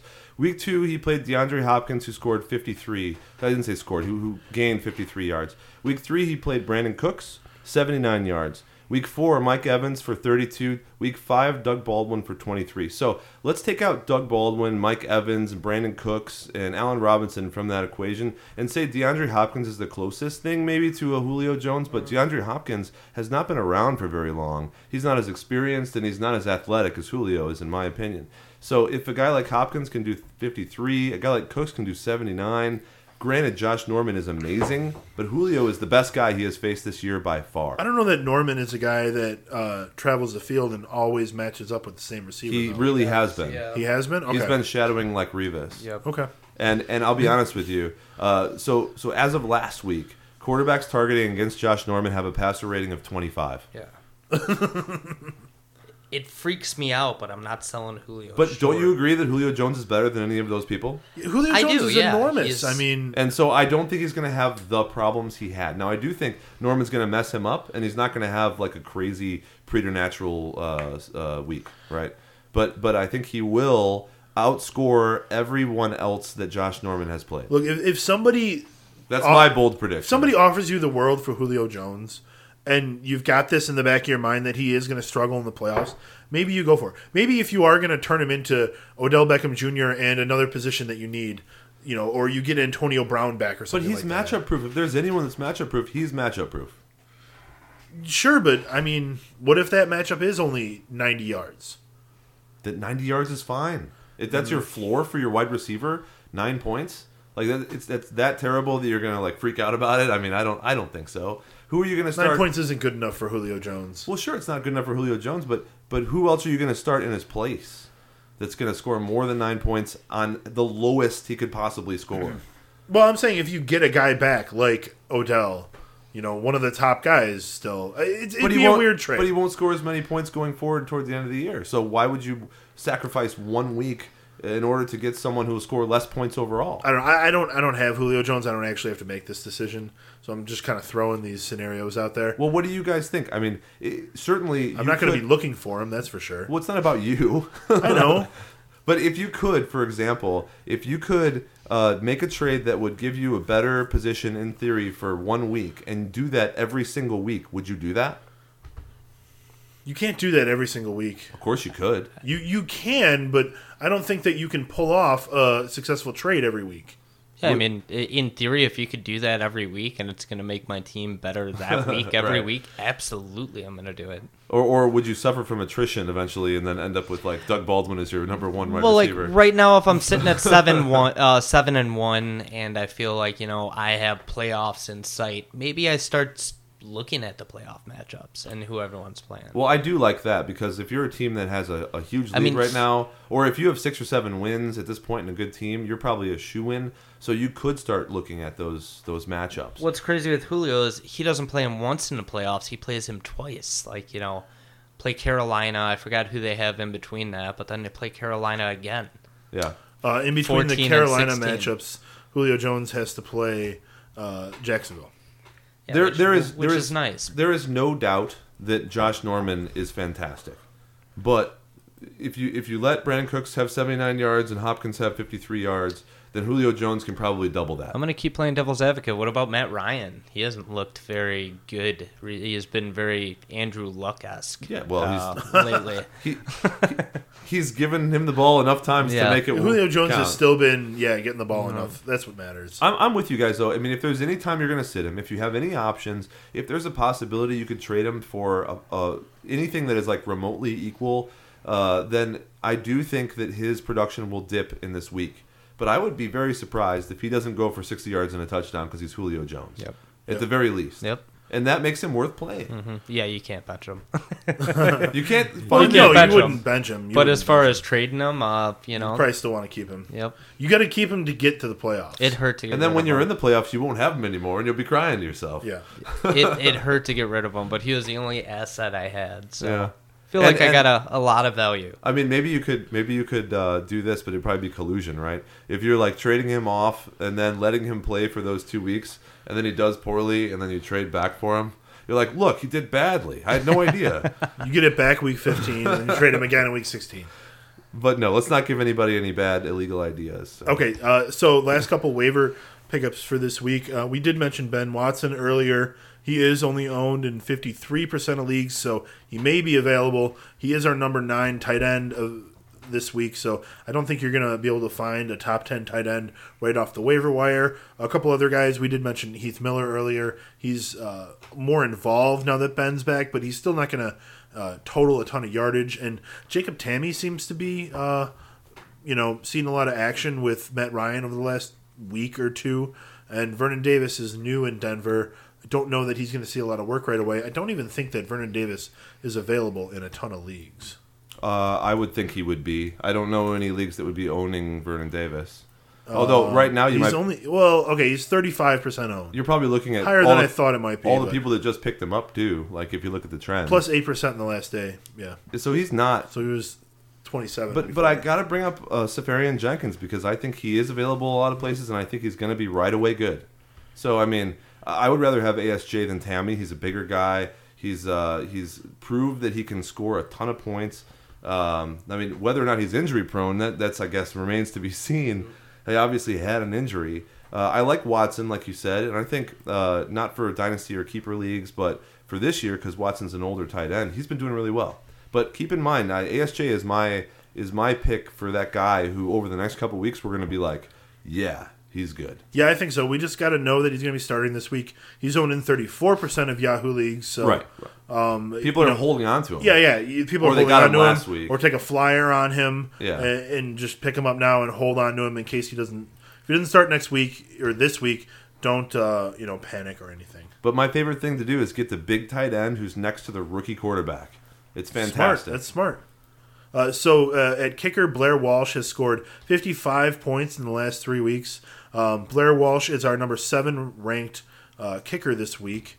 Uh, I don't know how available he is, uh, but you know the Minnesota offense has been you know relatively decent this week. He is only owned in 32 percent of leagues right now, uh, so that should be an easy pickup for most people. He's you know 12, 20, 13 points the last few weeks. They're moving the ball a lot. They're giving him a lot of opportunities to kick to kick field goals. Um, they're playing St. Louis. It's still nice in the Midwest, so don't worry about the weather yet. right. Uh, they go to Oakland, Green Bay, Atlanta. So he's going to be, uh, you know, he's going to have a decent schedule going forward. And I'll tell you, the the Minnesota defense has been good. A lot of things have been good on Minnesota recently. I uh, I, I think they're really under the radar right now. They're one uh, one point or one win back from first place in the NFC. Yeah, and they only have They're to five and two. Yeah, Yeah, they're they only five have and to two. deal with the Packers because the Bears and the yeah. and the Lions are kind of out of they're the of equation. no threat whatsoever. the humans have beaten the animals in the NFC North. That's pretty clear. Uh, and then the Cincinnati Bengals are available on defense. Uh, I really like them as a pickup this week. They have a really cool schedule going forward. Um, so Cincinnati is uh, th- this week. They're playing on Thursday night against um, against Cleveland. Cleveland. Yeah, so that should be all right. But going forward, then they play Houston, uh, and then Arizona, good offense. But then they go St. Louis, Cleveland, uh, Pittsburgh, and then in the playoffs they play San Francisco and Denver as well. So um, uh, hit or miss, but see they've been playing a, pretty well lately. I would at least pick them up for the next couple of weeks. You may want to hold them through the St. Louis Cleveland uh, little stretch as well. And I mean, hell, you know, week 15 against San Francisco, I can already predict right now that San Francisco is still going to suck in week 15. Yeah, I can I can agree with you. I don't feel like that's a very No. bold prediction or anything like that. Nope. So as far as uh, you know, other defenses go, um, guys that are available, for instance, in the Drink Five League, uh, if we just want to go, you know, looking at random people, uh, I, I really like the Carolina defense still. If you've got them, hold on to them, even though they play the Packers this week. Um, it- it's just kind of like a little little bit to hold on through. Um, Philadelphia has a good matchup this week against Dallas. Uh, then they get to play Tampa Bay, Detroit um, in weeks 11 and 12 after they play Miami. Um, Cincinnati, we talked about. Any other defenses you like this week, Mike? No, you kind of touched on them. Uh, you know, obviously, if you got Denver, you're playing Denver. Uh, Uh, yes. Denver, I heard, was added to the ESPN undroppables list. Yep. As like one of the 20 highest scoring, pl- you know, things in fantasy. that's insane. That's pretty- uh, you know, another one, uh, uh, Dallas. I mean, they're uh, just watching our defense last week. Uh, you know, I like them to get after Philly. Philly's O line is uh, pretty banged up, and Sam Bradford just isn't a, a very good quarterback in that system. Yeah, we'll see. I think that um, that uh, Greg Hardy can do some things, but I am a little worried that uh, the team that was giving up the most sacks in the league, probably Seattle, did not uh, take a sack against Dallas. All right, so let's uh, let's have another beer then, yeah.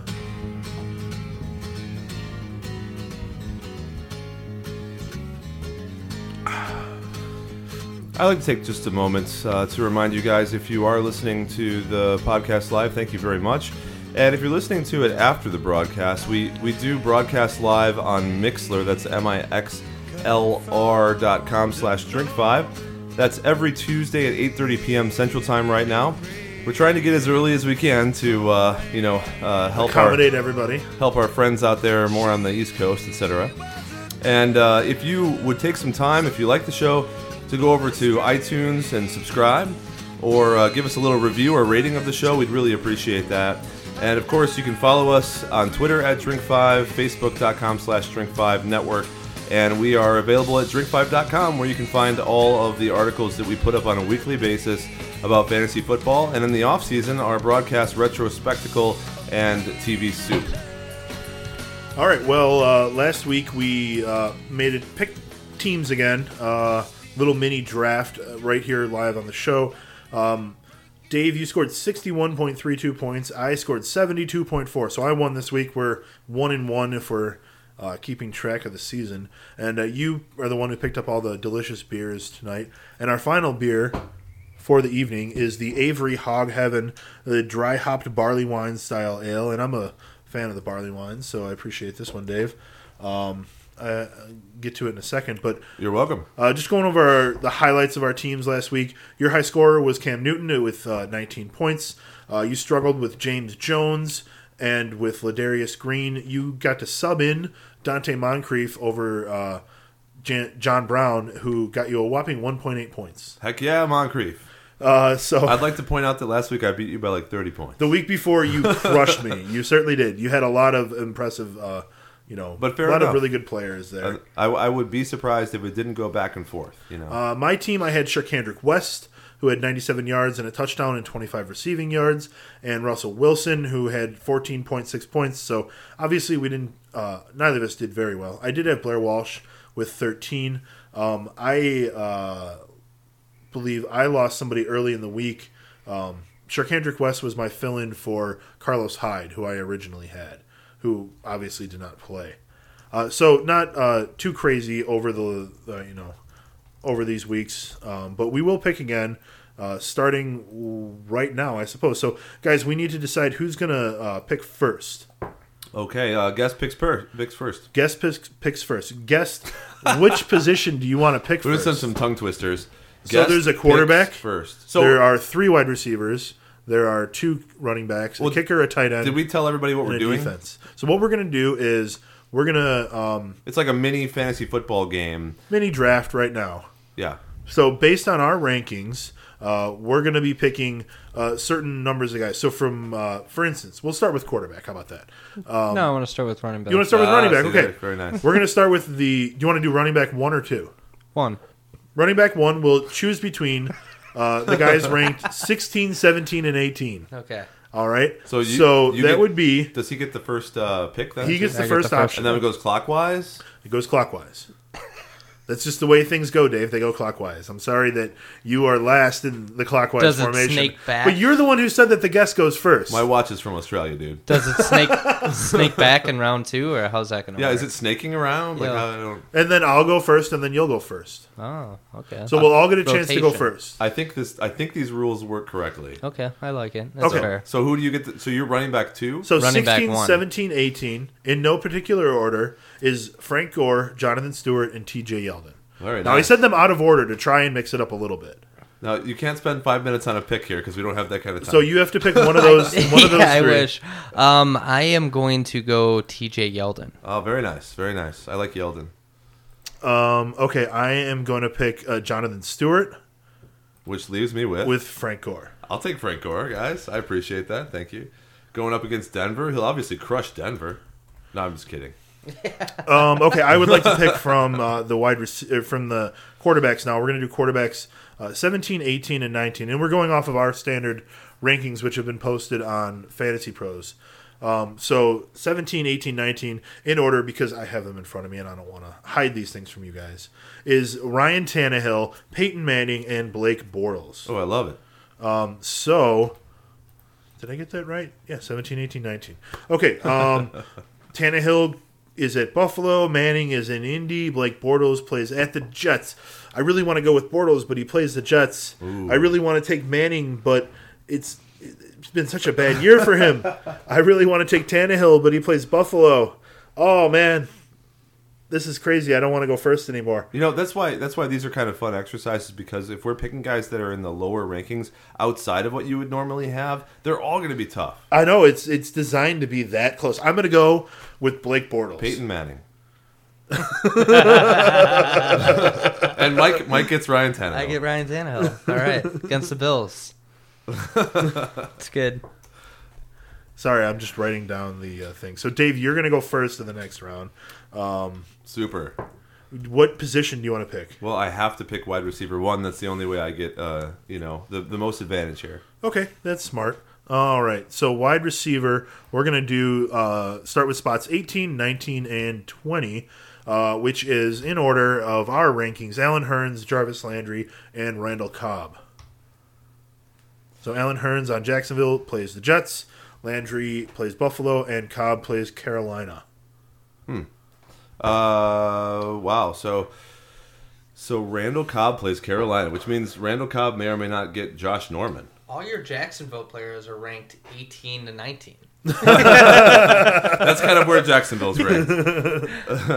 uh, listen, Probably the 18 or 19th best team. So it's Landry versus Buffalo or Cobb versus Carolina for me, and I don't know who um, who our buddy uh, Norman's going to be taking. So I'm gonna go with Jarvis Landry.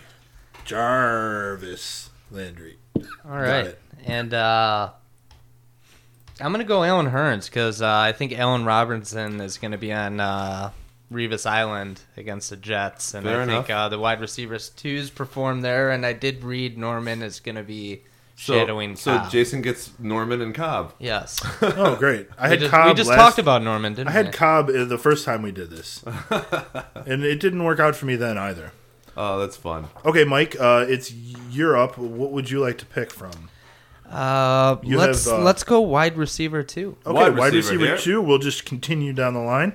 That'll be positions uh, 21, 22, 23. Got so it. we've got Tavon Austin, Rishard Matthews, and Travis Benjamin. A couple of interesting picks here. Uh, Tavon Austin had a really big week last week. More Or, I'm Dolphins. sorry, hang on, I read them wrong. Oh come on. Oh come on! This is this is the very this is very important. 21 is T.Y. Hilton, 22 is Tavon Austin, 23 is Rishard Matthews. Oh, so okay. No Travis Benjamin in that. Oh. He'll be in the next set of guys. I almost, I almost wanted Travis Benjamin. Hilton, there. Austin, and Matthews. Hilton, Austin, and Matthews. Um, I am going to have to go uh, Matthews. I don't. This is interesting. You're gonna take Hilton, and I'll have Austin. That's how it's gonna work out. Uh, is that really how it's going to work out? You tell me. I think it's how it's gonna work out. But he's playing against Denver, so Scary. That's scary stuff over there in yeah, I don't think I want T.Y. Hilton against Denver, dude. I watched the whole Indianapolis game this week. I'm getting in your head. I don't want any Colts. I mean, I'm starting Jameis Winston over Andrew Luck. They're going from start the- I'll take against. Tavon Austin against uh, Minnesota. They're going from playing a really tough defense to a really tough defense. And I heard what you were saying earlier, uh, as, as everybody did, I'm sure. The ESPN added to the undroppable list a defense, maybe for the first time. It's been it's pretty amazing. Uh, I bet Seattle would have been added at some point in the last couple years, Yeah, but makes it's probably very rare. So, uh, Dave, once again, you get stuck with T.Y. Hilton. You got stuck with T.Y. Hilton the first time we did this. He only scored you like 35 points. I hope you can deal with that I if that happens again. I'm okay with T.Y. Hilton. I can't believe you guys didn't pick T.Y. Hilton. I mean, Denver's really good, right? But Tavon Austin is much more of a coin flip. And Rishard Matthews is playing Buffalo. It's going to be tough. Give me the coin flip. Over I love these. Denver. This is this kind of a fun, uh, a fun is. little game here. Yeah. I like it. Did we tell them what we're betting on? No, I don't. Think Oh, we tell did. us, tell tell everybody what we're betting on. Okay, please. so so uh, we we all like to uh, to cook and, and to drink a little bit. we like to eat And food as well. We decided earlier that one of the bets that we were going to talk about, which was the Jay Cutler, Jameis Winston, or Tyrod Taylor bet, would determine who brings beers to a dinner that we're going to have. This bet, eh, which is a, definitely a more grand and exquisite bet, uh, is is going to determine who cooks that meal and who decides what to cook and who pays for that. More meal. like who doesn't have to cook the meal or buy the meal, and who gets to pick. So the loser has to cook the meal and clean up the meal uh, and pay for half of the meal. And the second place person has to pay for the other half of the meal. And the person who wins gets to determine what it is they want to eat, not pay for anything uh, except the beers if they it. lose, of course, and enjoy. they lose the other bet, yeah. And uh, so I'm looking forward to that. We're setting our limit at thirty dollars for the total cost For of the meal. ingredients. Yeah. Yeah. Pretty reasonable. Okay, so um, it's my turn to go first. I'm going to go with the running back two. Uh, for running back two, we're going to pick uh, 19, 20, and 21. Uh, so in order, that would be Ryan Mathews, Eddie Lacy, and Darren McFadden. Um, so I'm going to go against the order and take Darren McFadden. Yeah, yeah, Mm, yeah. yeah. So Dave, do you want Eddie Lacy or Ryan Mathews? I think Ryan Mathews is actually it's in really not bad. in for Um, like a increased role. Eddie Lacy against the Panthers. Eddie Lacy, please. Yeah. Oh, okay. Hey, look, uh, Starks did almost nothing last week. Eddie Lacy starts to do better as it gets colder and on in the season. I think he had some kind of a, a lingering ankle or some kind of issue. I, look, I realize they're playing Carolina, but we can't we can't be afraid of every single person on their defense. Luke Kuechly, haha. I mean, I think Green Bay. Hey, Ryan Ryan Mathews against the Cowboys, I'll take it. The problem with Ryan Mathews is that uh, is that he gets like nine touches and then he'll run for 64 yards and a touchdown, and then the coach just decides not to give him the ball for the rest of the game. and that Yeah. it doesn't make any sense. It happens, I guess. It's like Uh, he when they hired DeMarco Murray, they like signed a little uh, the little pinky promise, and they were like, Mm-hmm. "I, I pinky swear that that I will uh, allow you to run for at least twenty carries per game." no matter how crappy you are, you will not get replaced by the guy who's playing better than you. And now this uh, image of Chip Kelly and DeMarco Murray doing like a A pinky, pinky swear. swear. That's, No, they did a blood. Uh, They probably from, Blood uh, what's- handshake. yeah they they like sliced open their hands with a knife and like they did a little uh, a little touchy there. blood pact. Blood pact. Blood pact. Blood Pact 4, It's starring likely. Jean Claude Van Damme. All right. I, Starring Steven Seagal. who Seagal? Who's who's Steven Seagal will kill you with a frying pan. He's dangerous. yes. He's dangerous. So, uh, what So you, it, you're up, Dave. You tight ends? You, you get to choose from. You want tight ends? No, I'm saying who do I have? tight to end, from? kicker, defense, and WR three. Oh wow. I'll go tight ends. Give me Okay. the tight ends. What So tight ends, we're gonna choose between numbers 10, 11, and twelve, which are Oh. loading, loading, loading. Uh, Delanie Walker, Ben Watson, and Martellus Bennett. I like. Did I read that right? Yeah. No. 10, 11, 12. Martellus Bennett, Charles Clay, and Jason Witten. What is going on with your eyes over there, my friend? I decided to start with eight for no apparent reason. Can you repeat those one more time? All right. Tight ends, I gotta number make sure. 10, 11, and 12 are Martellus Bennett, Charles Clay, and Jason Witten. Uh, Martellus Bennett, All right. Martellus Bennett's playing on Monday night against San Diego. San Diego. I am gonna go with uh, Jason Witten. And that would mean that I get Charles Clay. You get Charles Clay. All right. Uh, I don't mind having Charles Clay. No, Charles Clay's not bad. I think he'll come back. Especially uh, if Sammy Watkins isn't playing. They need somebody to throw the ball to, right? Tyrod Taylor. no, Tyrod Taylor has to throw the ball to somebody. he doesn't Throw- actually he can need. throw it to Tyrod Taylor. He doesn't. Need, he doesn't need anybody. Yeah, he just he's floats. LeSean McCoy. He floats to the end zone. Put the points on the board. All right, Mike, which position do you want to take? Uh, we will go wide receiver three. Okay, wide receiver three. We're at the bottom of that barrel. 24, 25, and 26. Now let me let me reread these in my head before I say them wrong out loud. Because I only want to get them wrong once. Does that make sense to you guys? No, just tell us the numbers, man. All right, 24, 25, and 26 are Travis Benjamin, Michael Crabtree, and Willie Snead. All right. Benjamin, Crabtree, and Snead. Ooh. Let me just see who everyone's playing here. Uh, Crabtree's playing Pittsburgh. Snead is playing Tennessee. Benjamin is playing Cincinnati. So, did you choose first, right? Yeah, I choose first. Um, I am gonna go Snead. Ooh, a bold move, Cotton. Let's see if it pays off. We're gonna, we're gonna be bold.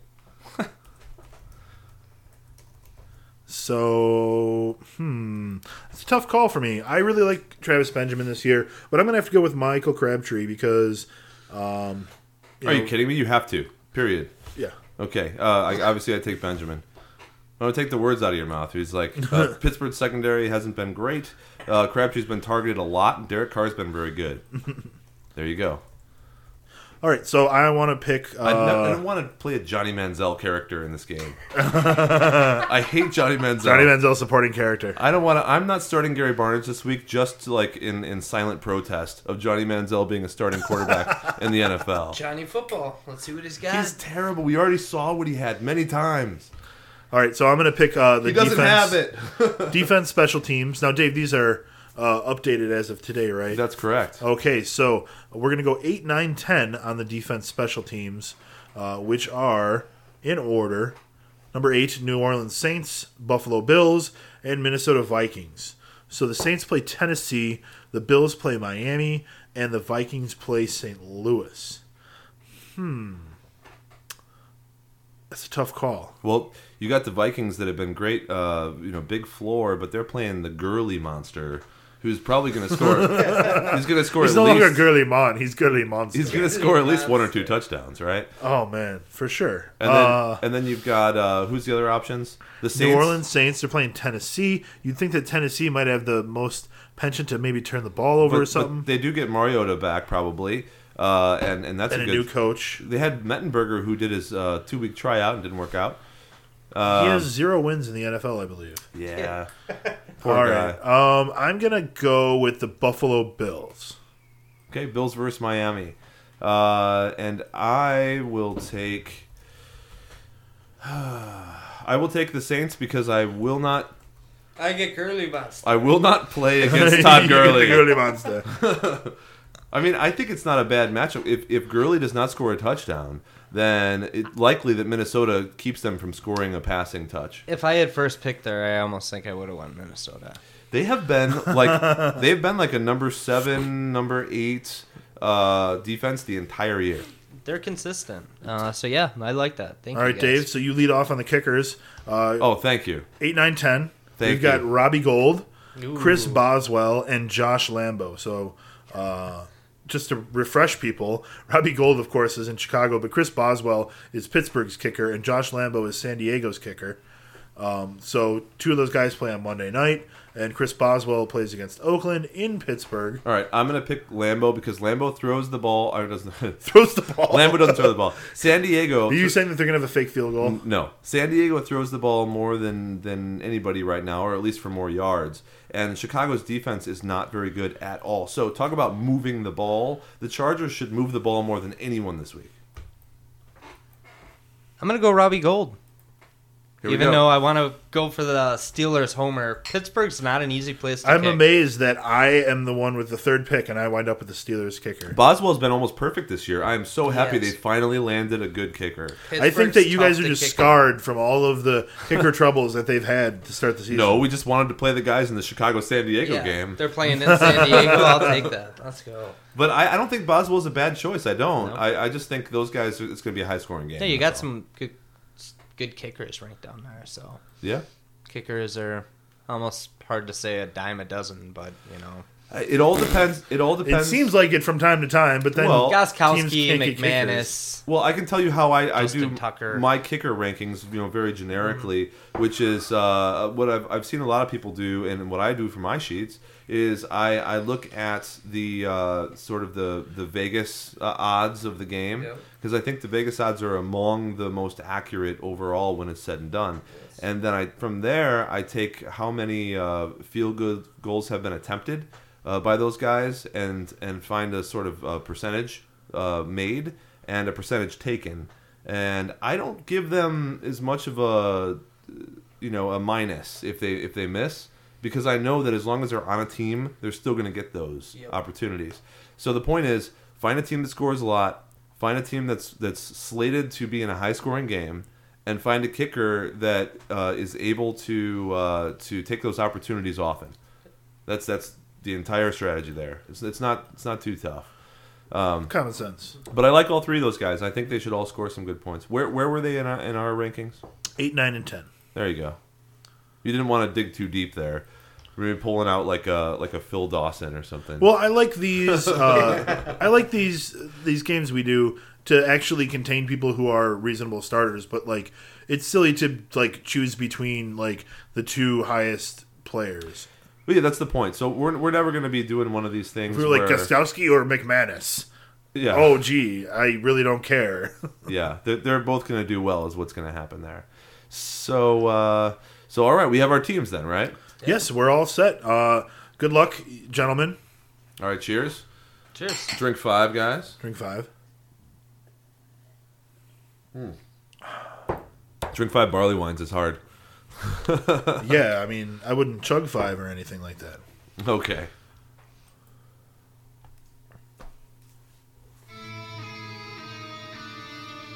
All right, uh, so that's uh, about it. If you guys have any other questions, hit us up on Twitter at Drink5. Uh, Dave and I can answer it. You can email us, Jason at Drink5 and Dave at Drink5.com, of course. Um, where else are we located on the internet, Dave? all over the place, Jay. But the most important thing here, I think, is again, uh, if, if you're listening to us and you like us on a regular basis, you can follow us here on Mixlr. They'll send you an email when our broadcast is about to begin. And if you're listening on Mixlr Live, because I see a lot of people are here, um, you can actually go in there and chat with us in the chat room. Send your questions or comments live. Uh, create a little username for yourself. So give us a, a, a little heart or a follow in Mixlr. Go to uh, Stitcher or iTunes to listen to us after the fact. Subscribe to us. Give us a rating. Uh, and thanks for listening. All right, uh, we'll be back next week, and, uh, you know, we'll go over week nine. It'll Week great. 10. Well, we'll preview week 10. Both weeks. All of it. And we're going to have a special guest. Dave, do you remember who's coming on next week? Hmm. It's uh, someone who's been on many times before. Is More it- often than Mike. Is it the rookie expert? It's the rookie expert. Sean Foss will be here next week, folks. I'm sure we'll have a lot of rookie related things to talk about. Absolutely. So All right. uh, if you have any lineup questions or whatever, send them out to us. Uh, make sure you send them to Dave at drink5.com so you don't get the wrong advice from Jason at drink5.com. Yeah, okay. I'm just kidding. We'll have to compare our cumulative records That's impossible. in, in all the leagues that we both compete in. All right. All right, drink five, guys. Cheers. Cheers. It was fun.